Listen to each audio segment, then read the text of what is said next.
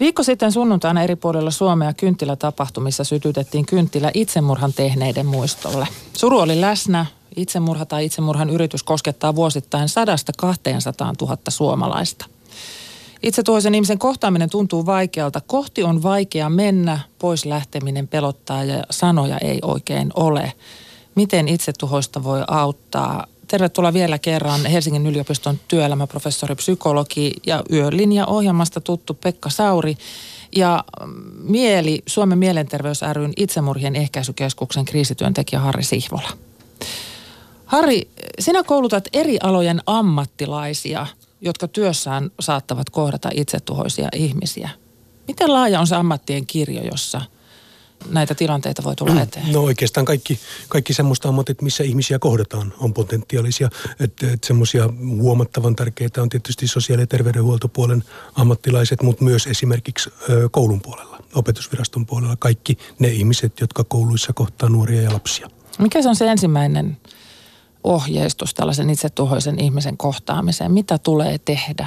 Pysähdy, ota aikaa, ota tosissa se tilanne, elä mitätöi jää kuuntelemaan. Tarvittaessa auta eteenpäin, mutta auttaessasikin eteenpäin elä hylkää, vaan sovi siitä, että te tuutte tapamaan myös myöhemmin tähän ja tähän. Pidetään huolta siitä, että sä pärjäät, apujärjestö ei ole mitään hätää. Vähän semmoinen tilanteen rauhoittaminen. Tilanteen alasvieminen, rauhoittaminen. Meillä on kaikki aika maailmassa. Nyt tässä ei ole mitään hätää. Tämä paikka on täysin rauhallinen. Jutellaan tästä. Näin kun siviilinä miettii, niin se ensimmäinen reaktio voi olla ihan siis kertakaikkinen pakokauhu siitä, Kyllä. että mitä tuo ihminen puhuu. Joo, ne semmoiset tyypillisimmät tavat epäonnistua. Toki on lähteä puhumaan ihmisille päälle, alkaa selittää asiaa pois. Asiakkaat on joskus kertoneet hyvin kovatasoisten ammattilaistenkin reaktioista, missä niin sammutetaan tavallaan se asiakkaan tilanne. Sitä ei oteta tosi tosissaan asiakkaan tunteelle sitä itsetuoisuudesta, ei anneta mitään tilaa. Että on toinen semmoinen mahdollinen tapa epäonnistua on sitten lähteä siirtää palloa eteenpäin. Että, että aina on, kuvitellaan, että aina on olemassa joku parempi ammattilainen, jolle tämä asia oikeasti kuuluu. Minä en pysty ottaa tätä vastaan, minä siirrän tämä eteenpäin, kirjoitan lähetteen, joku muu hoitaa tämän. Että nämä kaksi on mun mielestä ehkä ne yleisimmät tavat epäonnistua tämän tyyppisessä tilanteessa. Sanat jumittuu kurkkuun tuollaisessa mm. tilanteessa. Ei vaan ole sanoja. Mit, mitä voi sanoa? Ihan konkreettisesti. No alkaisi, ei tarvitse sanoa mitään. Hmm, kuuntele. Entä, hmm. Se kuunteleminen on se olennainen siinä. Ja monelle ihmiselle se, että joku kuuntelee, eikä keskeytä, eikä rupea tyrkyttämään niin kuin omaa näkökulmaa siihen. Hmm. No se on se ensimmäinen askel siinä selviytymisen tiellä. Ja se, mitä mä koitin yölinjalla tehdä, oli semmoinen tilanteen selkiyttäminen. Koska aika usein, kun ihminen on kriisin keskellä, niin kaikki on niin kuin päin helvettiä. Ja sitten mä yritin sanoa, että katsotaan että mikä on. Ja yleensä käy ilmi, että yksi asia tai toinen asia, ehkä kolmaskin asia voi olla niin kuin pielessä usein niin kuin toisiinsa liittyen. Mutta tota on siellä semmoistakin, mikä ei ole pielessä.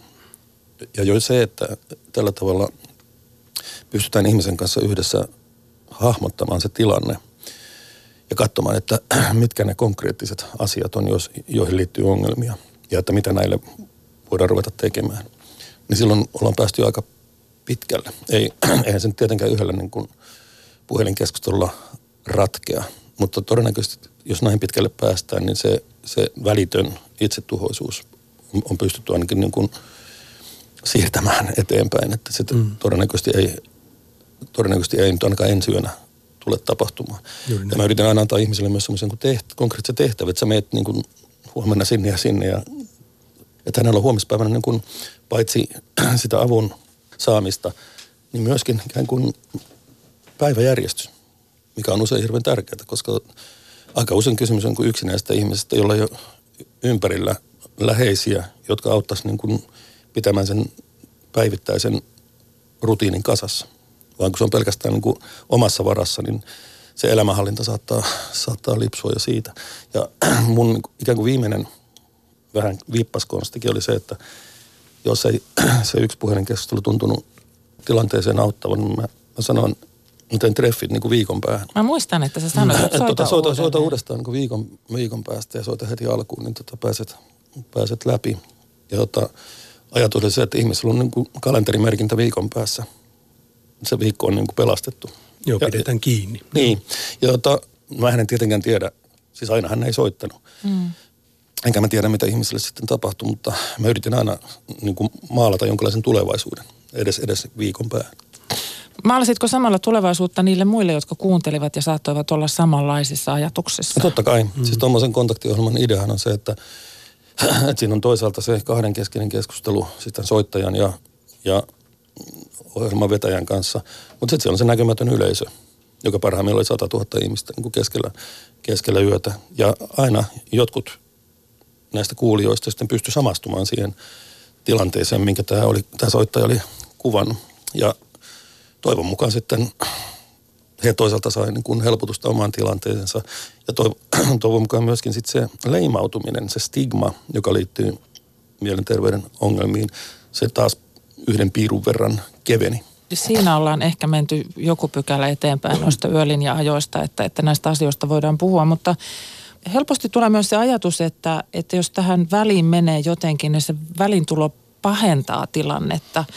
E, eli niin kuin jotenkin se, että, että sen asian rauhoittaa, että siitä puhuu – niin se itse asiassa edistääkin sitä, joo, on, sitä itsetuhoisuutta. Tämä on se ehkä se yksi suurin harha-ajatus itsetuhoisuudesta puhumisen, että jos minä otan tämän agendan esille, jos minä annan tälle tilaa, niin itsetuhoisuus ikään kuin vahvistus. Tästä on tutkimusnäyttöä huomattavasti, että itsetuhoisuudesta puhuminen vähentää itsetuhoisuuden riskiä. Se on tärkeää. Mulle tärkeintä henkilökohtaisesti on ollut se, että viimeisen 15 vuoden aikana, kun mä oon kriisityötä tehnyt, mä oon kymmeniä kertoja ollut se ensimmäinen ihminen, joka asiakkaalta kysyy itsetuhoisuudesta. Niin se helpottuneisuuden tunne, mikä siihen huoneeseen tulee. Asiakkaan hartiat laskeutuu, hengittää ulos ja alkaa puhua, on niin käsittämättömän suuri, että mä en pysty niin näkemään mitään semmoista näkökulmaa, missä itse tuhoisuuden puheeksi ottaminen jollain tavalla lisäisi itse tuhoisuuden riskiä. Se on aina tismalleen toisinpäin. Tässä on nyt puhuttu äh, puhelinkontaktista ja myöskin, myöskin tuota, äh, sosiaalisen median kautta tulleista avunpyynnöistä, mutta kuinka tärkeää se on nimenomaan, että kohdata se ihminen kasvokkain näissä tilanteissa? Toki minä ikäni edellyttämällä tavalla tykkään eniten ihan kohdata ihmisiä kasvokkain, mutta alkaa olla selkeästi näyttöä myös siitä, että nuoremmat polvet tykkää enemmän kirjoittamisesta. Mä olisin itse siinä huono, mutta ehkä se oleellisin on kielenkäyttö. Että nimenomaan se, että me käytetään kieltä, niin liittää meidät kulttuuriin, ihmiskuntaan, sosiaalisuuteen ja, ja toki se aktivoi myös aivojen ne osat, jos on ongelmanratkaisu. Että se, että me puhutaan, kirjoitetaan, käytetään kieltä eh, silleen, että pyritään saamaan joku toimen ihminen ymmärtämään, mistä me puhutaan, niin on ehkä se paras joka tapauksessa paras tapa saada ihminen parempaan kuntoon kauemmaksi itsetuosuudesta. Kun sä Harri Siivola sanot, että sitten mieluummin puhua, että se puhuminen mm. auttaa oikeasti, niin kuinka suoraan puhua? Miten suora kysymys on no, ok. Toki voi syyttää, että mulla on tässä ammatissa liittyen pientä vauhtisokeutta, mutta mulla on tapana kysyä, että, että ootko miettinyt itse tappamista? Se on suora siihen, ei voi vastata oikeastaan millään muulla tavoin kuin kyllä tai ei. Et, et, ja sen jälkeen haluan kuulla sen, että miten sä oot joutunut tähän tilanteeseen. Kerro, mikä, mikä, selittää, minkä takia sä oot semmoisessa tilanteessa kuolemasta on tullut sulle vaihtoehto. Sitten on syytä olla hiljaa, kuunnella, ottaa vastaan ja sanoa, että mä oon hirmu iloinen siitä, että sä pystyit puhumaan tästä.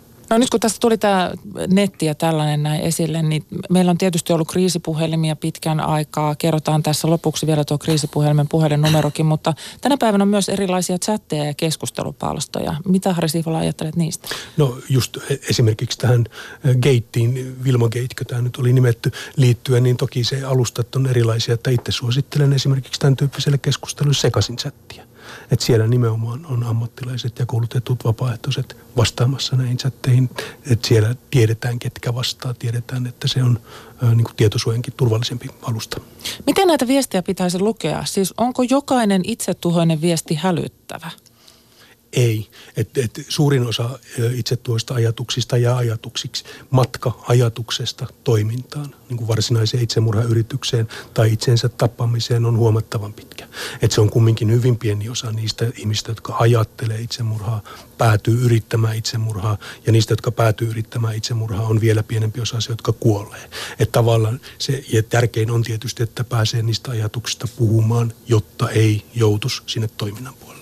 Että et, ei tarvii maalikon olla ja varsinkaan ammattilaisten ei pitäisi olla kovin hälyttyneitä siitä, jos ihminen alkaa keskustella itse tuosta ajatuksistaan. Silloin ollaan vielä niin kuin kohtuullisen turvallisessa tilanteessa. Siinä vaiheessa, kun mennään toiminnan puolelle, tilanne menee sitten siihen tilan, niin kuin huomattavasti vaarallisemmaksi.